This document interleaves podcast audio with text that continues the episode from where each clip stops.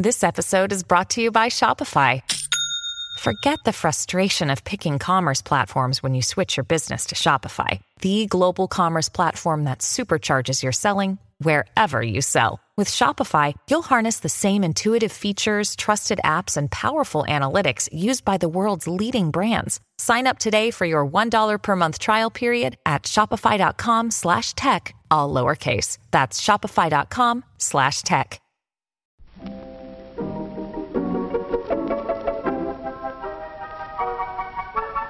Maybe it's just that you don't know how to use social courtesy. Oh, that's old fashioned. Watch how Lizzie Post and Dan Post Senning. act as host and hostess. They know that courtesy means showing respect, thinking of the other person, real friendliness. Welcome to episode 30 of Awesome Etiquette. Our podcast comes to you from the studios of Vermont Public Radio and is part of the Infinite Guest Network from American Public Media. I'm Lizzie Post. And I'm Dan Post Senning from the Emily Post Institute. So, I have one roommate that is now, aside from one box that I just found in the garage, fully moved out. That is And big news. I got, I got a today's April first, haha. So I have to talk to her about the ha-has for the, the for the April Fool's Day. But we're not joking we're about the not- new We're not roommate. joking about the new roommate, but the um, I, you know, I've got to collect the keys from the old roommate, just settle everything up, that sort of thing. So that's on my mind, but. I was starting to think my new roommate is actually one of my very best, nearest, and dearest, most important to me friends, and I'm really excited about that. Um, but I was thinking about okay, so we're going to be living together, and we know each other pretty well. Like she stays over at the house sometimes, so it's not like we haven't, you know, experienced sleeping in the same place or something like that. But it dawned on me is just this idea of okay, what I, I started thinking like two months into the future. What are going to be the things that we talk to each other about that we've noticed about actually living day to day together that maybe aren't going so well, and how could we head them off at the pass? Or and I don't know. I've I've come to realize for me the thing that that is the most important to talk to someone about in the beginning and to set up right is is how to be respectful when people are sleeping. Mm-hmm. Like I- don't know about you, but if I don't get a good night's sleep or if my sleep isn't it is one thing if it's like interrupted in the middle of the night, but it's another thing if like someone gets up 20 minutes, half an hour before your alarm goes off and you miss that last like mm. little chunk that you're used to. Well, a- after my travel last week, where I was grabbing sleep here and there, Yeah, I, I yeah. can sympathize with this particular one. I, I um, g- guilty as charged. I have a clean conscience. I sleep anytime, anywhere, like you. a rock. I'm so jealous. I wish I was like that. Like this is so classic Lizzie Post. You're you're you're you're you're thinking ahead, and I know this relationship matters to you a little bit, and I can see like the wheels turning friend, as you're thinking ahead about how, about how to to navigate this transition well. And Yeah. it's both a transition at the home, but also in the relationship. Yeah. And I first of all, I just want to say you're gonna it's gonna be a success. I'm giving a big thumbs up here because I know it's gonna go well. Um, I, I think sleeping is definitely something to think about, particularly if you know it's an issue for you. Well, and I've you know what was really great and what kind of brought it to mind was that she she was talking about how her current living situation is set up and that her room in her current living situation is right on the other side of the shower and the kitchen.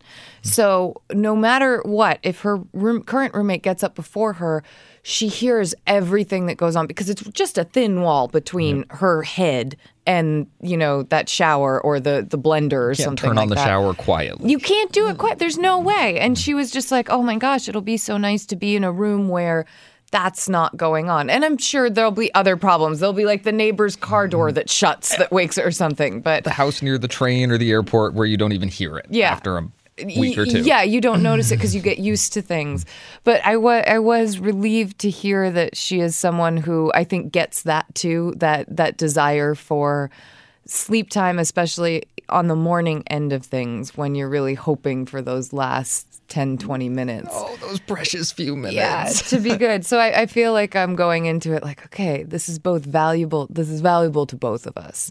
That's nice. So, other potential Pitfalls? No. pitfalls or, or opportunities. Just things. I was going to say opportunities. So Rhythms one, of life. One thing, um, Benny, cover your ears. I'm going to rat you out right now. Oh, this would be on I'm my list too. No, well, Benny, not the barking. That's Just pets, maybe. well, she has a dog, uh-huh. but Benny, as of late, has been doing this thing, and I, I'm not sure if it was because it was an especially cold winter or what, but he he has been going to the bathroom in the house more often than usual, ah. and not coming to me like usual. And I've I've talked about it with the appropriate people. It doesn't. He seems healthy. There's nothing wrong. It just seems like this is a pattern that started that Long then he- cold winter. he continued exactly and um, and I'm trying to look for maybe some different cues to to remember to let him out. And I also have a great solution to to put on it so that it doesn't smell and you know really properly clean up and everything. But um, Jacqueline and I were talking about how we could you know kind of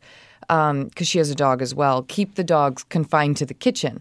But my kitchen doesn't have doors. Mm-hmm. It does have doorways. And so we were looking at, you know, baby gates, dog gates, that sort of thing. And then on Pinterest, I found you can kind of make your own gate that looks really nice. You know, you can use like half of a door or something like mm-hmm. that, you know, or like a, a shorter version of a Dutch door, that kind of thing. Mm. And so now I've been like scouring Pinterest for all these kind of like, house hacks and ways to Reclamation yeah d- DIY ways to to accommodate both of our pets but also still keep the house looking nice because aesthetics are important to both of us. And we don't want to live in a place that feels like it's dominated by the fact that we have two dogs and two cats so So pet discussion Yes, is spilling over into shared space discussion. Yes. Kitchens, bathrooms, And then- maybe shared living room. Yeah, and then I'm trying to think also of things that I need to do because I own the house as to prepare. Like the fence is needs fixing right now, and so I need. That's one thing that I'm trying to like save up extra cash, babysit every night that I can, so that when she moves in, I'll be able to put up that fence, and both of our dogs can be let outside, and we don't have to worry at all. So it's like I'm trying to think also as what are my responsibilities as the kind of owner of the house in the situation, you know. The host of sorts. Sort of, of sorts, yeah. Welcoming a new of sorts. Future host. Yeah, the home. exactly. But um, but it, suffice to say, I, I always I do love it when when someone new comes for a little bit. It's it's fun. It's exciting. Um, there's lots of things that you talk about, and you, you always put the positive first. But I've definitely learned over the years, you know, Not to shy from those trouble areas. not to shy from them you know communication is huge when it comes between roommates and that's like the one thing that i really ask people is you know listen talk to me about something if it's a problem you know i'm going to want to deal with it i'm going to want to handle it i might not always be happy that i have to but i am going to want to make this better for both of us So I, I have to do it Yeah. because you you brought it up. You said Yeah. communication's important. oh you want the other you want the three c's Communication's the first C. Remind me of the other two. These other are from two. Lizzie's book, which I read years ago. and this book. was one of my big takeaways from the book. One was the good ask on a date, Yes. and the other was the three C's. because you at the time were living with a roommate when you moved back to Burlington. I was transitioning from one apartment and roommate to another for several years and Yeah. found this really useful. So the three C's are communication. First, you need to talk about whatever's bothering you, or or however things that you know about yourself are really good to communicate. Don't overdo it, but definitely things that are going to impact someone else's life. That's important. Makes sense. The second um, C is compromise. This is the time where you need to figure out. Okay, so if if I know that I have a hard time sleeping in the morning, or that I get grumpy if I'm woken up early, and I know that the person staying with me is going to have another, you know, or be up an hour before me. Same early shift, four days a week. Whatever. What can, yeah, what can we do? Well, you know, my kitchen cabinets are are really noisy and they have to click and latch shut. So I figure one thing that would be easy to do is don't worry about shutting the kitchen cabinets. I'll go and do that in the morning, but you just don't click the latch on them because Compromise. that's the loud part. Brilliant. Yeah.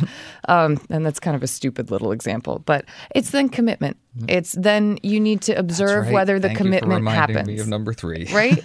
so the commitment part is, and you have to see sometimes the commitment doesn't work. And if neither of you can keep up with it, or if one of you can't keep up with it, you got to regroup in a week or two and say, hey, we're trying this. I don't know if we just need better reminders for each other or what, but it's not working. Is there a plan B we can go to? And that's when you start communicating again.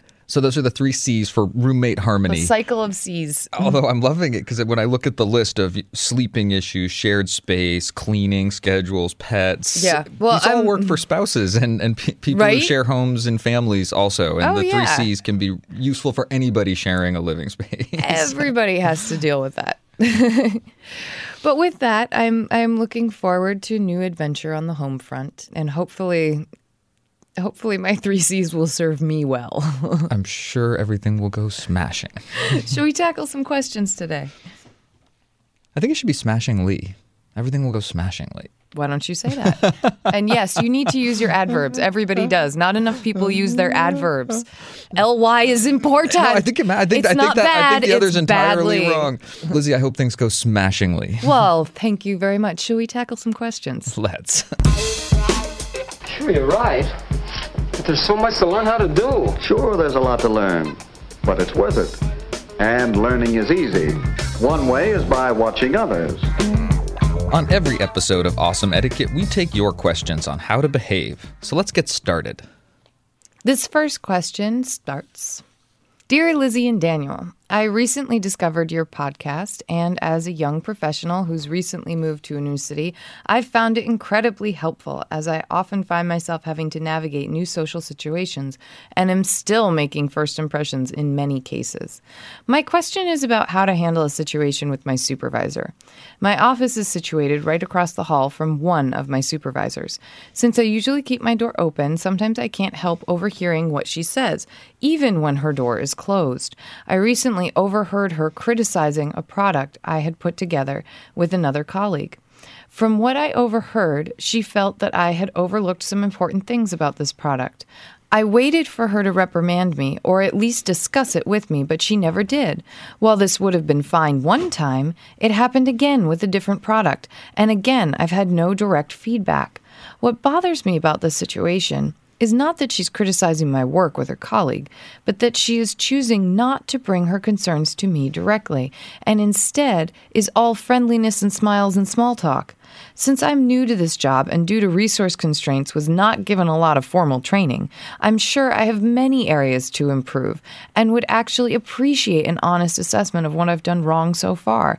But I don't know how to ask for it without acknowledging that I overheard some of her private conversations. What do you suggest? Sincerely, D. Awesome Etiquette gets support from Storyworth. There are some stories about your mom's life that you truly never get tired of hearing. From hilarious to heartfelt, tear jerking to plot twisting, mom's retelling of the events always brings a bit of joy. Just in time for Mother's Day, we here at Awesome Etiquette found the perfect gift that can capture all of your mom's stories for your family forever. It's called Storyworth. Storyworth helps you preserve precious memories and stories from your mom or a mother figure in your life for years to come. Here's how it works. Each week, Storyworth emails your loved one a thought provoking question that you get to help pick. What was your first job? Who was your first crush? Storyworth makes the writing process a breeze. All your loved one needs to do is to respond to the email prompt with a story. Long or short, it doesn't matter. I did this with my mom and it was really, really rewarding. You'll be emailed a copy of your loved one's responses as they're submitted over the course of the year. You'll get to enjoy their retelling of the stories. Some you probably already know, or maybe the ones that you're surprised by you haven't heard before. After that year of fun discovery and reminiscing, Storyworth compiles your loved one's stories and photos into a beautiful keepsake hardcover book that you'll be able to share and revisit for generations to come. You can even keep a copy of the book for yourself. Give all the moms in your life a unique, heartfelt gift that you all will cherish for years. Storyworth. Right now, save $10 on your first purchase when you go to storyworth.com slash manners.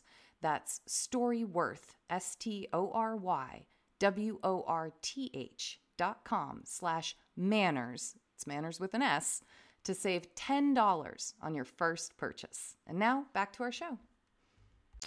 That's a tough one. ID. Um, I'm so glad you like the show and that you're finding it useful in your new job. That's uh, exactly what we hope for when we put this show out there. Um, you, you bring up a couple interesting points. I want to start by acknowledging that your supervisor um, offering this critique that you're hearing, that she doesn't know that you're hearing, to me illustrates uh, an important point of business etiquette, which is that when offering critique in general, even if you think you're doing it in private, offer it in a way that you could own it with the person who you're critiquing if you ever had to talk about it with them. It's it's a great way to hold yourself accountable to be sure that you're not just griping about something or um, or, or being cavalier or loose with your criticism in the language that you would use, that you're showing someone the proper respect. Um, this person is show is uh, D is talking about in this question that that that he or she is ready to receive or accept this criticism, in fact, would value it. So it's not that criticism doesn't have a place. It's just that you really want to be careful about how you do it because um, it's a professional situation and it should be appropriate and it should be constructive. So that's all true. So- How do we help D? D's got an, an, interesting and tough situation here. And I- I would say a couple of things. You've got a couple options you could go. If you don't feel too destroyed by this, if you don't feel like having the information that you have is corrupting you in some way or is, is affecting your integrity, um, you could just chalk it up to, to a, a nice little bit of inside information that you've come across. you might choose not to say anything um, take this little bit of information that you've got the privilege to come across, and you're going to make an extra effort to, to redouble your efforts for the next project. In that other you words, do. kind of consider this your um, indirect training that you didn't receive. Here's what was wrong with the project. You got the insider information that that was wrong on the Mm-hmm. next project. Hopefully, it'll give you the chance to look at things a- a little bit through your boss's eye because you now have this there you go. And critique maybe that she doesn't know you have. if you were months down the line, you had a little bit more um, relationship history, you Mm-hmm. might bring this up with them. But for now, you might just say, you know, for the next project, I'm going to check in ahead of time. You might you might try to project this forward a little bit. Think about how you could do better in the future, and you might ask for some criticism or some feedback. You might ask for that before the final deadline of the project. That's the one I like. I like the idea of setting it up with your supervisor to say, hey, you know, I just really want to make sure I'm getting things right. So could we go over this, you know, a week or a month or a day, however much you think you'd need to make the corrections ahead of time? That way, the final product you get is really perfect. and you're showing your willingness to take that critical feedback and to, to use it in a constructive way and and that might be a real opportunity to build or grow this relationship And I've found that sometimes people, even it, just because they're in a supervising position, it doesn't mean that they're great at confrontation. It doesn't mean that they're great at giving critique. So uh, giving them the uh, kind of the in, I guess, not the out, but the in, the uh, permission to do it. I think is definitely it, it, it'll make it easier. She won't be able to, or he won't be able to run away from it. Um, so, so that's how I might handle the work product. Um, as far as the the the eavesdropping or the potential to be perceived as an eavesdropper, or if you uh, notice this is continuing to happen and you really don't feel comfortable, or you feel like this person should know about it, then then it's up to you to say something, and you could reveal that in a couple different ways. You might let them know sometime when you hear something that's not directly about your work, something that's uh, maybe not as high stakes in terms of the new relationship um, and, and sort of give them a little bit of a heads up, like, boy, the, the walls are so thin in this place, X, Y, or Z, and you might mention something specific, or you might just mention that you're surprised at what you hear through the walls sometimes. Would you ever do the one where, um, let's say the door is open and she starts a conversation with another colleague that starts maybe going down that road of, of things you shouldn't hear? Mm-hmm. Would you ever get up and say, "I'm just gonna, I'm just gonna shut your door so that you have privacy"? I think that there's Because that's like a gentle, just so you know, I can hear you. Mm-hmm. and and I'll even take it a step further. I'll Would say, you actually say it further? I- uh, even if you don't say anything to them, if Yeah. you really know you're about to hear something that's private or that isn't meant Yeah. for your ears, Walk away. Headphones, Dan, walk just so you know. Dan just covered his, his ears with his hands. I wish you guys could have seen that. It was really cute. sometimes you don't want to know. Sometimes it's better not to know. You don't want to be in that that position. The, the, the question: don't don't snoop through your boyfriend or girlfriend's phone. Do you really want to even know Yeah. what you don't? What's that rom com where he's like earmuffs and the kid covers his Yes, when they're about to say a, the parenthood, they're about to say a bad word. they cover their ears so that they don't hear the parent swear. Give yourself the earmuffs in that situation. One of the tenets of good etiquette at work is respecting your coworkers' privacy. If Hey D, what are you doing? Earmuffs. Sorry, keep going. No, it's the, the, the voicemail message a spouse leaves about Yeah. something that's a little personal or intimate. You just don't listen. If you find yourself hearing the first half of it, you set Yeah. the receiver back down. And this might be a similar situation. And sort of final straw there, if you really are hearing something that's inappropriate, if you heard something that's inappropriate, you go talk to the person. You're honest with them. You know, I sit right outside your door. Um, I want you to know because I'd want to know if I were in the same situation. it but when you are talking to somebody, I can oftentimes hear or I can hear, and I really just think you should be aware of that. Yeah. D, I hope this helps. That's a long answer to a, a good question, and good luck good at the new job. Keep it up. Um, remember the three basic tenets consideration, respect, and in this case, a really important honesty, and you're going to be in good shape. Our next question is about high school reunions. My 20 year high school reunion is coming up. I was class officer my senior year, which unknowingly deemed me a member of the reunion planning committee. I'm from a small town with a graduating class of 70 people. I moved away after graduation and didn't look back. I moved back to my hometown vicinity seven years ago and was just recently contacted to find out if I can join the other class officers in planning. I have never attended previous reunions. I lived out of town and didn't even know about, nor did I receive invitations to previous ones. Previous reunions were combined with classes one to two years above and below mine. I think this is just for our graduating class because it's 20 years. I don't have any desire to attend this one, so I don't think I have the right feelings to be part of the planning committee. The person who contacted me is not a class officer, but has been part of previous reunion planning. She said she knows I have two small children and they understand if I can't help. My thinking is that everyone has a life and is busy, so that's not really a good excuse. Or is it? How do I politely decline being on a planning committee? Since I will also be trying to figure out how to politely decline attending. Thank you kindly. It's okay to decline. You do, you have no obligation to do this. It's mm-hmm. really okay. And the one thing I it's funny, people really get I, I- think they get worried at other others being defensive or others even being on the attack and saying things like, "Yeah, well, everybody's got a life." That sort of thing, but it's okay. Your life gets to be your priority because it's your life. And there are some times where we put ourselves last, and there are other times where we don't have to. And this is one of those times when you don't have to. Um, it's it's perfectly all right. They're even anticipating that you know, for instance, she says um, the person who contacted me knows I have two small children. They understand if I can't help. You already have the out. I say just go right ahead and say, you know, I I won't be able to to be on the planning committee, and I'm actually not going to be able to come either. Yeah. Simple, clean, easy. So there's no social obligation to be part of your high school reunion planning, and th- th- this to me brings up the the interesting point. We can draw this example out a little bit, talking about the importance of RSVP, that the continuing importance of being able to to say yes or no to an invitation. In this case, an invitation to participate in a planning committee, invitation that that carries some expectation of you if you are to accept it. And it's really important to be able to say no and say no effectively to all kinds of invitations. And this is one of those ones that's entirely appropriate to say no to, but definitely say something. Respond. Tell the person, don't be so scared that they're not going to accept your.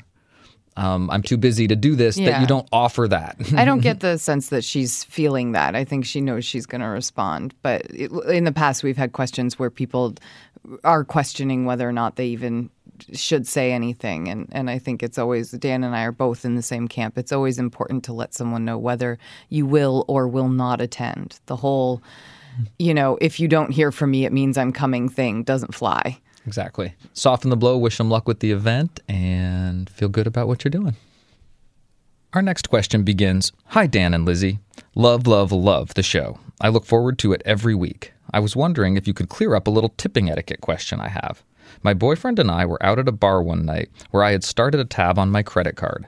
I asked him to close it out for me, and when he came back with the receipt, I was surprised at the amount he left as a tip. When I go to bars, I typically tip a dollar for every other beer and a dollar or more per three plus ingredient cocktails. If they take time, effort, and artistry to make, I feel they should get more of a tip. My boyfriend, on the other hand, tips 20% across the board, or a dollar per drink, no matter what type of alcoholic beverage.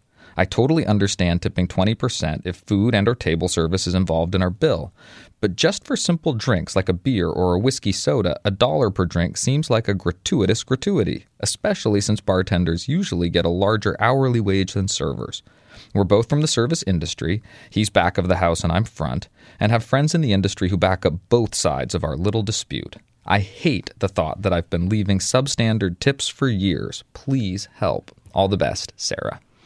Sarah, I hate to be the one to break it to you, but I fall in the camp that you have been leaving substandard tips for years. And I'm using your, your language, not mine. Um, it's just the way of the business now that for the most part people leave a 15 to 20% tip across the board. Um, I also I do see people tip per drink, and they'll do a dollar or two dollars, sometimes three if it's a if it's a you know um, a more complicated drink. Um, but typically, you don't want to leave a dollar every other drink. Look, Bumble knows you're exhausted by dating. All the must not take yourself too seriously and 6 1 since that matters. And what do I even say other than hey? well, that's why they're introducing an all new Bumble with exciting features to make compatibility easier, starting the chat better, and dating safer. They've changed, so you don't have to. Download the new Bumble now. Another day is here, and you're ready for it. What to wear? Check. Breakfast, lunch, and dinner? Check. Planning for what's next and how to save for it? That's where Bank of America can help. For your financial to dos, Bank of America has experts ready to help get you closer to your goals. Get started at one of our local financial centers or 24-7 in our mobile banking app. Find a location near you at bankofamerica.com slash talk to us. What would you like the power to do? Mobile banking requires downloading the app and is only available for select devices. Message and data rates may apply. Bank of America and a member FDIC. You know, your bartender just doesn't know if you've actually left a tip then, and you, you haven't in that case. Um, and I understand, you know, a PBR is a cheap beer and maybe it only, you know, deserves a 50 cent tip, but at the same time, the way our culture is is that the 15 to 20 percent of the total bill is what's normal or the or the the dollar to three dollars per drink is totally normal. It's it's commonplace is what i should say as opposed to normal. So just you know if if you feel like you're ready to make that jump and start doing it that way go for it. Um, we always say you can leave what you want. Just understand that the person on the receiving end of it might not quite understand why you're leaving hmm. that. So And don't feel bad about the past. There is definitely some confusion around this. Some of the most common questions we get are about tipping on alcohol. Yes, you do tip on alcohol 15 20 or tax, and you don't always necessarily tip on tax. But we get those questions all the time. So really don't feel bad. I think Dan's got a great point. You shouldn't take this too hard and just know that that you now have the information. You you've heard it from us. We aren't the kings and queens of all things restaurant. We just we have our opinions. We have our kind of social barometer on what most people in the US are doing in terms of tipping and that's our advice to you. So we hope that that helps and uh, hopefully you know th- this debate you can you can decide which side of it you're actually going to to stay on in the future all the best. Our next listener writes in with what I may deem our most difficult question to date. Mm-hmm. I think this one's pretty darn hard. It's pretty sensitive. I have a 12 year old son whose birthday is coming up. I'm divorced, I'm a planner, and my ex and I go in together on things for our kids. I sent out invites a month before the party. Many of my ex's family are always invited. On my son's birthday last year, my former sister in law scheduled her child's birthday party on the same day, with the times overlapping. I didn't know about this until my son arrived late to his own party. This year, before planning the date, I discussed with my ex the date I had in mind. I asked him to check with his sister to make certain she had not planned anything for her child on the same day. She hadn't, and so I booked. After booking the party, I learned that she then booked her child's party for the same day again. Her child's birthday is a month before my son's. I could not believe this. Doesn't my son deserve to celebrate his birthday on his own day without needing to share with his cousin? It only comes once a year. Your thoughts? My first thought is ugh. I know, right? Isn't that just rotten? if if things are as they appear, that is entirely rotten, and it's so unfortunate. Something that I often find myself saying is most rude behavior is unintentional. Most people don't mean to be rude. A few internet trolls aside, people Right. don't intend to offer offense, and I want to say when Dan and I, when I, I told Dan about this question, we went back and forth trying to figure out a way that we could be in the sister in law's defense and, and find some way that this is. i- i- unintentional. And but I have one thought this there. point, okay, because I I I still hope. can't think I, I of have what, hope. what's your my silver lining. This is only what's year your two. benefit of the doubt? this is only year two, and things do happen. It might have happened the first year entirely unintentionally. The birthdays are they're a month apart, but boy, weeks go by in a blink of an eye. I'm, I'm silver lining. I'm giving her every benefit of the doubt I possibly can. I am giving Dan the oh, give me a, A break look.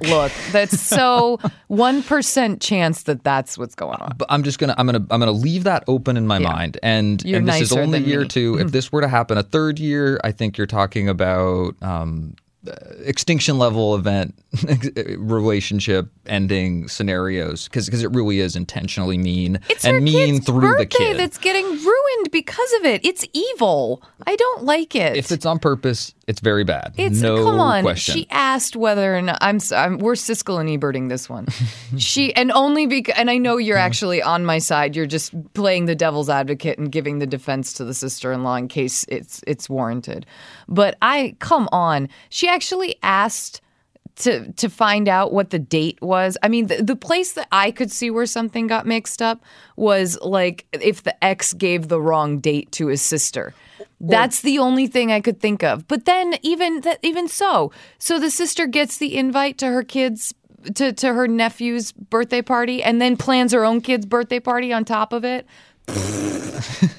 Give me a break. Lizzie's going raspberries and thumbs down. I am. I think this is a load of hooey. I, it's I, I'm, I'm another potential. The husband or the ex in this case is um Making it difficult for his own little boy. maybe isn't a great communicator. Maybe isn't a great communicator with his ex or his sister. You just don't know for sure how this well, word we got don't know for sure. They, or the three of them, probably at, know. at the same time, you oftentimes have a sense. Police will say the most obvious person usually did it. Occam's razor says the simplest answer is most often the true The answer. True answer, yeah. Uh, it's entirely possible that that relationships have really deteriorated in this family. That the ex's family are taking it out on on this person. Especially because this, I don't know when the divorce occurred, but this is a 12 year old. This isn't year two birthday. This isn't his second birthday. It's his 12th birthday. And all of a sudden, this is starting to be a problem. Yeah. Because she's only talked about the past last year and this year. So I'm assuming three years ago, it wasn't an issue. So my thoughts are ugh. Yeah, when it's I so gross. think about what you can do, my answer is not a lot. It's there. There are enough ifs here that I don't know if you're on stable ground to challenge this person. As far as I don't think you should have this birthday party. I think you should move it. I scheduled mine first. I I, I don't hear that conversation going well. No. Um, so in some ways, my my my thoughts for advice here are: it only comes once a year, and as unfortunate as it is, I don't think you want to feed the flame here. I don't think you want to engage and do battle. Um, you do your best. You get your invitations out. You make your invites, your invites to your party, and you make the focus your kid and his birthday or her birthday as much as possible. Well, definitely. I hate to say it, but I would not be sending my kid to the other birthday party. And I just because I think it's his day and he should be a part of preparing his party and he should be a part of getting to attend it. So he should not be showing up late to his own birthday party ever. That's not fair to him or his guests. So I would, you know, plan on declining the invitation that she's created. I'm hoping that they're not like, you know, I, I know of a lot of cousins who live in the same town and therefore they all have the same friends and they're in the same grade. And I'm really hoping that you're going to get people coming to your party, that, that the, the friends divide and conquer as opposed to just go to one or the other. But I really think that it is okay because you're this is a family situation, divorce or not divorce. I think that something needs to be said. And I would sit down with my ex and I would ask to sit down with the sister too. And mm-hmm. this is just because it's a child that's involved and it's a child's birthday that's being affected by it. And that's why I think you have to have the sit down. And I would say mm-hmm. in the sit down, listen, I just really care that both the boys have excellent birthdays and they are friends. They really like each other. They're going to want to go to each other's birthday. So I think we really need to make sure that we plan the parties for different days. And you come at it from the point of we need to do what's best for these two boys here. Don't even bring up the malicious, the potential you malicious or anything. Leave all that out lo- of it. I, I like the way this is going, and I Because think that's that's not a fair like, conversation to have with everybody. That's the stuff that gets me riled up. Yep. But the problem is the boys don't get to attend each other's birthday parties, and family and friends are having to choose between the two. And keeping that that focus like a laser on, On that, that. issue. Absolutely. Don't go anywhere near the fact that, cl- I mean, clearly from what you've written to us, it, it's like, yeah, it, it does seem like she is doing this maliciously and it's evil. And leave that out of it entirely. So Like Dan said, laser beam focus on the boys and making it great for them and easy for your family. And if there really is this bad intent behind it, be ready for that to come up in that conversation and be ready to keep ignoring it, But it- keep the high ground and yes. keep going back to the question of can we at least get a schedule so these two kids' birthdays don't conflict with each other? And truthfully, is your ex who, like I've said, have the ex be there, have have the father of your child be there? Is he really going to like Uh, back up his sister on this one? Like when it's his own child that's suffering? You've definitely set yourself up well by talking to the ex ahead of time. Mm-hmm. It, it definitely gives did you a round framework one of what for, we would for suggest. having this discussion where you call your husband and say, you know, it's happened again, and I'm really concerned. What can we do? I'd like to talk with you and her about, or if you prefer to talk to her, but I, I really want to be sure that we don't end up with a situation like last year. Yes, absolutely. Siskel, I'm going with your answer on this one. Well, but we we did the right thing. We talked about how any way, shape, or form that the sister-in-law might have that one in a million chance that she's not being uh, uh, that she's not being understood. she and the sister, who knows? The sister could show up and say, "Oh my goodness, I'm so sorry. It happened last year. I didn't mean for it, and here it's happening again. What can we do?" Yeah, it really would surprise me if that was the case. But, um, but uh, regardless, like we said, focus on on making sure that the boys both get to celebrate each other's birthdays. Go into it with that kind of attitude. Keep keep to that part of the conversation, and we think that you will have a much better situation for. 13 year old birthday or 14. I'm not sure if he's turning 13 this year or not. You count that first year, don't you? Good luck, though. Good luck. And send us some cake. You hear that? She says you're not as rude as you used to be. What do you know? Thanks to everyone for sending in your questions. And remember, we love updates. If we answered your question on the show, or if you have a comment about one of our questions, feel free to send it in. You can also submit your question to awesomeetiquette at emilypost.com or send it in via Facebook or Twitter. Just remember to use the hashtag awesomeetiquette so that we know you want your question on the show. When you need mealtime inspiration, it's worth shopping Kroger, where you'll find over 30,000 mouthwatering choices that excite your inner foodie. And no matter what tasty choice you make, you'll enjoy our everyday low prices, plus extra ways to save, like digital coupons worth over $600 each week. You can also save up to $1 off per gallon at the pump with fuel points. More savings and more inspiring flavors make shopping Kroger worth it every time. Kroger, fresh for everyone. Fuel restrictions apply. Today's postscript is going to look at wearable technology, and I've been excited about this one for a little while because I get to talk about the Apple Watch. And I am a big fan of Apple and things Apple, the Apple company, uh, the Emily Post Institute. Note Apple, if you would like to sponsor our show. Continue. as, as a small family business figure, you full of full of creatives, we made the switch to the Apple platform six, seven years ago now. Yeah. And it was um from my perspective, someone who used to do a lot of IT work around the, the office, it's been just absolutely awesome. It's been a liberation to be working on such a stable platform. I'm and, a big fan. um, to, to have the phones that we all have in our pockets talk to our work calendars it, um, has really made the travel easier and keeping Oh, track yeah. of, of really busy schedules possible. Um, anyway, so big fan here. Um, and I remember back in those early days when we were transitioning over, uh, Uncle Peter, Lizzie's father, and I passing back and forth the Mac Life magazines and learning all the new tricks and, and, and, and ways to, to, to leverage and take advantage of this, this new platform for us. so it was a bit of a throwback for me to, to watch a new Apple announcement happen and to watch them introduce wearable tech. And the first real, um, although these watches have been out for a little bit while, there's the Pebble, Samsung has its offering, there there's a Droid offering. The, the the smartphone watch is not new, but it's new to the mass market. And it's something that we've been anticipating at the Emily Post Institute. Uh, regular listeners to this show have heard Lizzie and I talk about how manners change and evolve over time. And one of the things that I've noticed is that some of the manners that change the most slowly are manners around food. We've talked about that. The the manners that Emily would have described for eating with a fork 100 years ago are very similar to the manners that Lizzie and I talk about today. The manners that Emily talked about relating to communication are really different than the manners that we talk about today. And they've changed so many times since Emily first talked about them 100 years ago that it would be hard to even list them all. Every time there's a new technology, uh, a new communication environment, the manners, the social expectations that we have of each other change also. So, in thinking about how manners change and evolve, the question of wearable tech and etiquette around wearable technology is something that we've been anticipating at the Emily Post Institute. When I first started teaching business seminars five, six, seven years ago, I used to have a slide that was a slide that talked about the etiquette questions we anticipated coming in the future.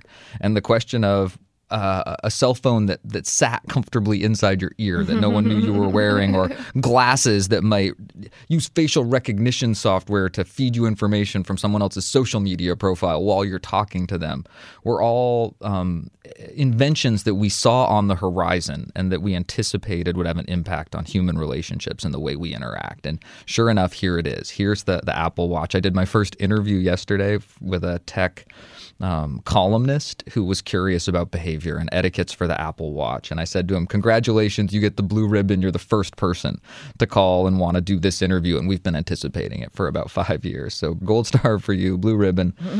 um, and, and it was a fun conversation because he was a, an early adopter. He was someone who's been wearing uh, a smart watch for about two years now. Oh, wow. He's anticipating the, the Apple Watch, but doesn't have one yet. Our conversation started with with some discussion about what it's like to be an early adopter for any new technology. When you have any shiny new bauble in your hands, or in this case on your wrist, and you're out and about in public. And we talked about the responsibility for early adopters to be ambassadors for the technology that they're often embracing and that they're often early to embrace. And one of the things that he brought up that I thought was absolutely fascinating was when you check your Apple Watch or when you check your smartwatch it conjures up all of the social associations that people have had for hundreds of years when someone checks their watch. That when you look to how to check your watch, people think you're bored. They think you're checking the time. They think you're about to bolt or move on. It's a social cue to wrap things up. Interesting. so I, I, think this is a particular uh, response that's going to change as this technology becomes more common. And when someone looking at their wristwatch doesn't necessarily mean they're checking the time, but that association it does mean is that deep. they're distracted by something because your wristwatch is now going to be your phone, your social, everything, right? Tell me how yes. it works. So, and and up till now they've been pretty function specific, but yeah, the Apple Watch is going to open that up dramatically. It's introducing Okay. um, pretty much it's bringing the smartphone to your wrist. Plus, it's hitting on something that's really important, which is that sort of interesting anomaly about this transition time aside. Many of the rules that govern smartphone and tablet use are going to govern the use of your wearable tech. I was going to say it doesn't seem like it's. I mean, a lot of people I know stopped wearing watches when when cell phones and smartphones really became ubiquitous because oh, I can just use my phone. I don't need this extra piece. I've always got a, yeah. a satellite timed, Yeah. super accurate clock with me it. I don't anyway. have to check the battery. don't need to wear it on my wrist. So that that is true. A lot of those same standards are going to apply that you keep your attention on the people that you're with, that you don't let your device be a distraction to people who are around you or to captive audiences, that you don't use that device at the dinner table or in a public restroom. Right, fact, because we always say don't leave your phone on the table. Well, now anytime your wrist is on the table, your phone is on the table. And if you can't silence it easily, we're going to even suggest that you take it off. And put it If it's going to be ringing, lighting up, vibrating, if it's going to be a distraction to the people around you, and a dinner table is a place where you might want to really carve that out as a um, a, a civil space that you want to respect in the same way you would a religious service or Sure. um, there, there are other places an important meeting with your boss where you're going to want to hold yourself to the same standard just like you wouldn't set that cell phone on the table and let it light up vibrate ring play music you're not going to let your wearable tech do that either whether it's your google glass or the watch on your wrist So what about eavesdropping? Because now your phone is on your on your wrist, which I think think is a little harder to kind of cover up. Whereas you know, like right now, it's it's not exactly appropriate, or it, it's not exactly always a problem, I should say, when someone feels their phone buzz or something like that, and they look at it. You know, your phone faces your face. You hold it kind of up a little bit so it's less likely that like the way we're sitting right now dan across from each mm-hmm. other that you would see who was text messaging calling or what appointment i had coming up you know what mm-hmm. alert i'm receiving but when it's on your wrist to me that's like a it's a easier to tell what's it's like when someone leaves it on the table and you notice oh you just got a text message from Pooja mm-hmm. you know I, I- would hold myself to the same standard I do with a cell phone again, and Yeah. that's that. Frankly, when you're in conversation with someone, you don't want to be intermittently checking your phone, and we all do it. Yeah, It's- we, it's- we're it's Pavlovian at this point. it's My phone common goes off, behavior, it. but it's common behavior a lot of people perceive as rude. Yeah. And you definitely want to keep your attention on the people you're with. And just because you can kind of sneakily do it a little better with your phone than you can with the wearable tech. I'm not even talking about sneaking though. I just mean like, you know, like you and I are talking just at work and your phone goes off and so you look at it, it's a bit more private whereas if it's on your wrist, it's just a harder thing to it's harder to keep it private. I'm just I'm picturing you uh, in the studio I'm holding my wrist out as if I was going to look at a watch and I'm like, you know, would would Dan be able to see what was on it? It feels more exposed to me. It does. Well, it feels like, I'll tell you, and this comes back to the first thing we were saying. It feels like a gesture. Because for so long, that checking the wristwatch, if you think about it, you see it in fashion ads and you see it in the movies. I mean, it's It's a pose, yeah, it's, it's a a, pose, gesture. it's a gesture, and gestures have meaning and significance. They're they they're a language all to their own. I mean, we can all think of gestures that communicate things very clearly. sure.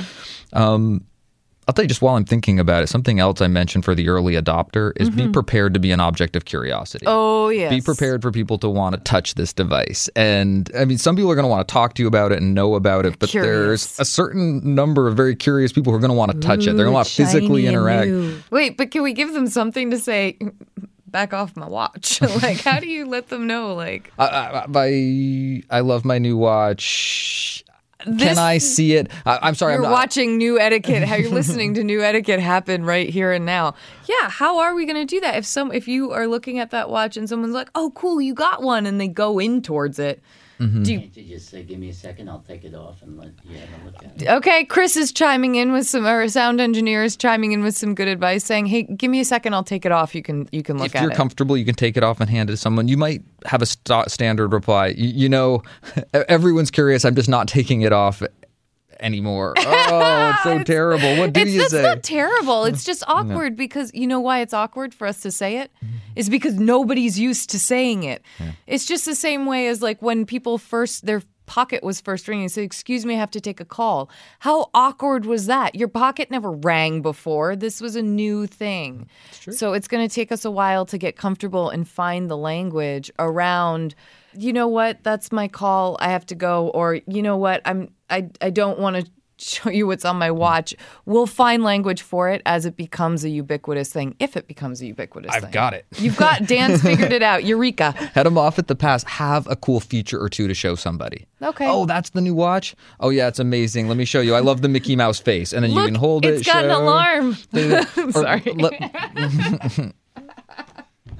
you can wind it, and it tells the time. It tells the time. You know what? It's no different from your phone. It's just a quarter the size. I'm just teasing. the reporter that I was talking to mentioned something else that he What really he liked say? about it. Yeah. That um, he's limited the access to the watch to a list of VIP contacts. He has a sub list. Oh, cool. because it does come directly to the wrist, because it's not as easy to, to keep it in his pocket, and he doesn't take it off. He wants that to be a very select and smaller group of people. And his wife says the watch has saved the marriage. No way. Because he's now got this tiered system. He doesn't answer his phone all the time. Because if the phone rings, he knows it's not the VIP contacts that are getting to the it's watch. not the emergency contacts. So the phones become more like the laptop where he manages email, but he manages communication there that's one tier back. The the immediacy of that wearable tech physically on on his person. it physically separates the the very important from the maybe important. you got it. And Oh, I, I like that. I thought that was fascinating and was a, a potential future social implication of the wearable tech that the, the, the, the people and the contacts that you allow closer to you physically are the ones that are more important to you. I thought that was a fascinating is interesting. em- emerging um, quality to this new communication technology. Anyway, I'm sure there'll be lots more to come as we get more used to the, the gadgets that come into our lives. yeah, big big picture advice. Yeah. Early adopters, be ready. be ready for the curiosity seekers and be a good ambassador. Really be thinking about your device and the people around you and hold yourself to high standards. And for a broad thought, treat it very similarly to how you would a cell phone. Keep your attention on the people you're with. Establish relationship expectations that you can meet over the long term and enjoy. I'm so jealous. Social courtesy does pay, doesn't it? Thanks. We like to end every episode of Awesome Etiquette with an etiquette salute, and today's salute comes from Emily Kreutzer. Dear Lizzie and Dan, first let me thank you for your charming and informative podcast. My husband and I recently returned from a vacation in St. Lucia. We listened to your podcast on the airplane ride home. We would like to nominate the staff of the Villa Beach Cottages in St. Lucia for the Etiquette Salute because of their commitment to kindness. We were married in St. Lucia two years ago at the Villa Beach Cottages. We were overjoyed to return to the island and the villas to celebrate our wedding anniversary. Each staff member goes above and beyond their job requirements to ensure that each guest is comfortable and welcomed. The following are a few small examples of why we are nominating the staff. A housekeeper met us on our way to the airport to give us a gift for our two year old niece that attended the wedding. After a long day of travel, we were greeted upon our arrival with a warm meal and a cold beer. We appreciate your consideration for the etiquette salute. Again, many thanks for your good work. Sincerely, Emily Kreutzer. Well, now, wasn't that better? Look at the effect of a little politeness. That's our show for today. As always, thank you for listening and spending some of your day with us. We hope you have a wonderful rest of your week. And don't forget, there's no show without you. So send us your etiquette questions, your etiquette salutes, and your suggestions to awesomeetiquette at emilypost.com. If you like what you hear, don't be shy. Tweet it, Facebook post it, and of course, you can subscribe on iTunes and leave us a review. On Facebook, we're the Emily Post Institute. On Twitter, I am at Lizzie A. Post. And I'm at Daniel underscore post. Or you can visit our website, emilypost.com. Our theme music was composed and performed by Bob Wagner.